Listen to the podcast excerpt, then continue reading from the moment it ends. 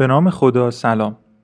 من علیرضا رفتی اپیزود 47 م پادکست روزنامه چی رو براتون روایت می‌کنم.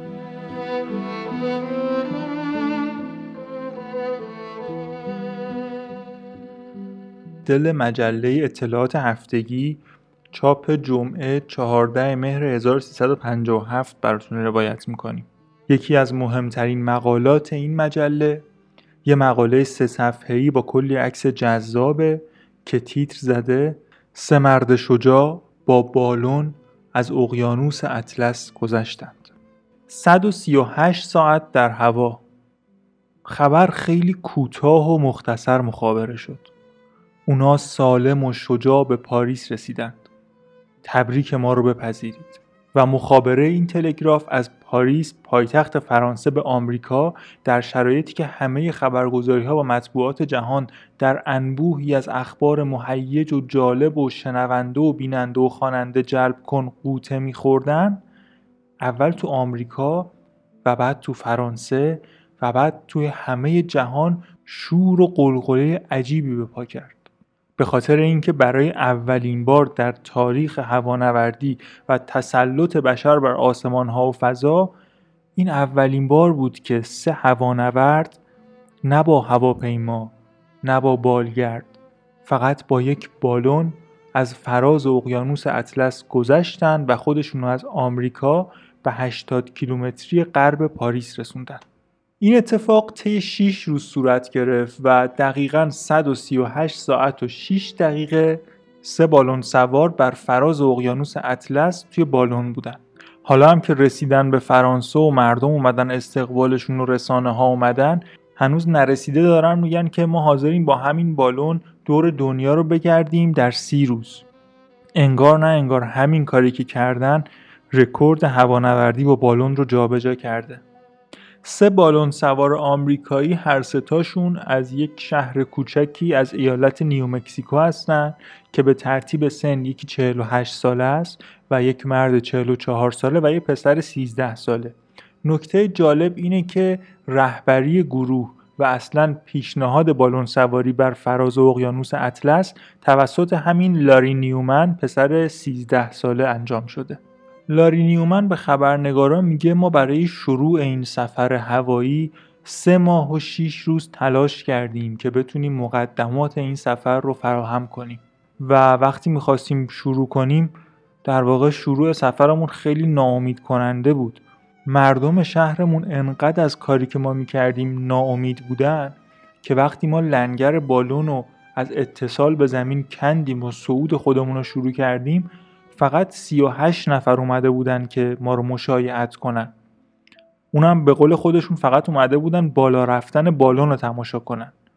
و یکی از اونا که حالا یه خورده از بقیه سریع تر بود گفتش که متاسفم واقعا که می‌تونیم این صعود با شکوه رو نگاه کنیم ولی توی اقیانوس نیستیم که سقوط شما رو به اقیانوس ببینیم. و واقعا متاسفم برای این قضیه. اما این بالون سوار میگه درسته که توی شهرمون ما رو تحویل نگرفتن. کلا سی چهل نفر اومدن ما رو مشایعت کنن.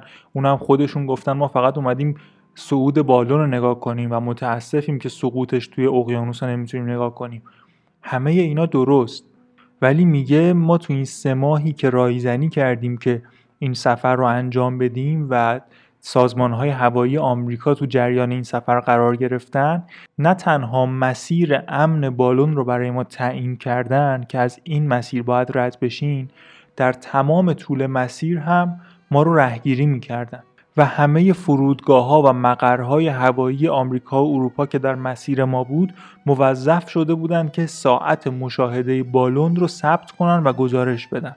این پسر 13 ساله همینطور که داره با خبرنگارها مصاحبه می‌کنه و به طور جدی توضیح میده اون آقای 48 ساله به پهنای صورت میخنده و میگه نه بابا ما اون بالا هیچی کم و کس نداشتیم. سه نفر بودیم با سه قلب پر از امید و حتی به سقوط توی اقیانوس هم فکر کرده بودیم و قبلش کلی روی شنامون تمرین کرده بودیم.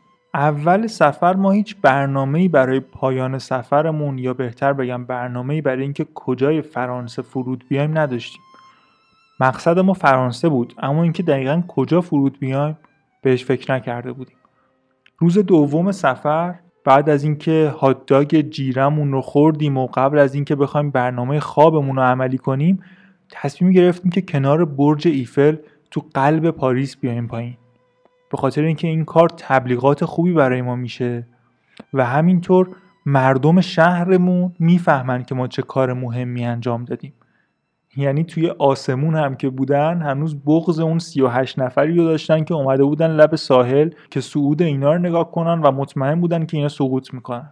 و این آقای 48 ساله میگه گفتیم که ما کنار ایفل فرود میایم که این خبرش بره برسه به شهرمون برسه به گوش همه اونایی که قلب ما رو شکستن و احساساتمون رو جریحه دار کردن. حالا هم میگه ما خوشحالیم که تونستیم بالاخره توی فرانسه فرود بیایم و خب یه کمی هم ناراحتیم از این جهت که نتونستیم دقیقا بغل ایفل فرود بیایم. اما ما فقط 80 کیلومتر اشتباه کردیم و در 80 کیلومتری غرب پاریس فرود اومدیم. خبرنگار میگه این سه بالون سوار خیلی وسایل زیادی همراه خودشون نداشتن. یعنی اصلا نمی‌تونستن که وسایل زیادی داشته باشن به خاطر اینکه بالون سنگین می‌شد و امکان پرواز نبود. یه خورده لوازم خوراکی برداشته بودن یه نورافکن دستی برداشته بودن یه قطب نما یه ذره لباس گرم و یه دوربین عکاسی و یه ضبط صوت با چند تا نوار خام که بتونن گزارش سفرشون رو ضبط کنن. البته یه دستگاه بیسیم هم سازمان هوانوردی بهشون داده بود و بهشون یاد داده بود که چطور باش کار کنن. این دستگاه تنها وسیله ارتباطیشون با زمین بود و اینا موظف بودن که هر نیم ساعت وضعیت خودشون رو گزارش بدن. البته خبرنگار اینم اضافه می‌کنه که قبل از این سه بالون سوار یه خلبان آمریکایی به نام چارلز لیندبرگ که فقط 25 سال سن داشت تصمیم گرفت با یک هواپیمای تک نفره از آمریکا از فراز اقیانوس اطلس خودش رو برسونه به فرانسه و این کارم کرد و به شهرت عجیب و غریبی رسید و سر و صدای رسانه‌ای بزرگی رو به پا کرد. اما خب اون کارش رو با هواپیما انجام داده بود نه با بالون. با این حال خبرنگار میگه استقبال مردم فرانسه و پاریس از اون خلبان به قدری بود که خودش و هواپیماش رو با همه سنگینی که داشت توی مسافت زیادی رو دست حمل کردن مردم. و حالا بعد از پنجاه و یک سال همین کار رو دارن با این سه بالون سوار می‌کنن. با این تفاوت که بالون این سه نفر به مراتب سبکتر از هواپیمای اون خلبانه. این لابلا توی این حجوم مردم و اینکه بالون رو دستشون بلند کردن و این سه نفر رو گذاشتن رو شونهشون رو دارن می‌برن این لابلا خبرنگارهایی سوال می‌پرسن که مثلا چرا آمدین توی پاریس فرود اومدین؟ خب می‌تونستین اولین شهر ساحلی فرود بیاین. که خب یکی از این بالون سوارا میگه به خاطر اینکه این بالون ما ساخت فرانسه و پاریسه و ما می‌خواستیم بالون رو به زادگاهش برسونیم. حالا از این جوابایی که یکم براشون بار رسانه‌ای داشته باشه و تبلیغاتی. اما یه سوال جالب دیگه که می‌پرسه یکی خبرنگار دیگه ازشون می‌پرسه که شما تو طول این سفر با خطری هم مواجه شدین؟ اون 48 ساله قهقهه می‌زنه باز و میگه که خطر مگه آسمان بدون خطر هم میشه؟ ما دست کم ده بار مرگ رو جلوی چشامون دیدیم. اصلا یه بار ما خوردیم به یه جبهه هوای سرد که به طور ناگهانی ایجاد شده بود و از طریق بیسیم به ما خبر نداده بودن که این جبهه هوای سرد هست. یه دفعه گنبد بالون ما که 160 هزار متر مکعب گنجایش گاز داره یه دفعه همش یخ بست سنگین شد و ما مثل یه تک سنگ سرازیر شدیم به طرف اقیانوس. هر کاری کردیم مؤثر واقع نشد. چیز اضافه هم که نداشتیم باز بیرون پرت کنیم. دیگه ته ناامیدی بودیم. برداشتیم به مرکز گزارش بدیم که آقا کار ما تمومه. توی همین حیث و بیس گزارش دادن که بودیم یه دفعه به طور معجزه آسایی دوباره بالون اوج گرفت. انقدر از این پیش آمد ترسیده بودیم که وقتی بالون اوج گرفت بیشتر از یک ساعت هیچ کدوممون هیچ حرفی با هم نزدیم. حتی مخابره چیزی که یک ساعت پیش گفته بودیم رو فراموش کردیم که دوباره تکذیب کنیم که بگیم آقا ما زنده ایم.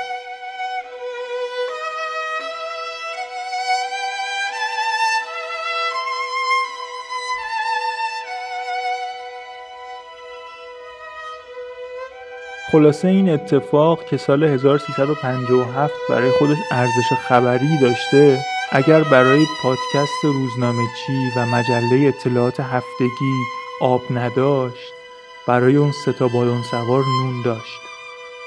خبرنگار میگه بعد از اینکه اینا فرود اومدن توی فرانسه کلی پیشنهادهای مالی هنگفت بهشون شد. سفیر تبلیغاتی چند تا برند تو فرانسه شدن.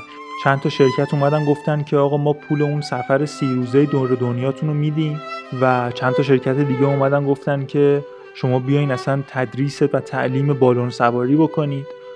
خلاصه مثل همه قصه های مادر بزرگ های ایرانی این سه نفر تا آخر عمر به خوبی و خوشی زندگی کردن. اپیزود 47 پادکست روزنامه چی رو شنید. روزنامه چی شنبه ها و سه شنبه ها منتشر میشه. با ما همراه باشید.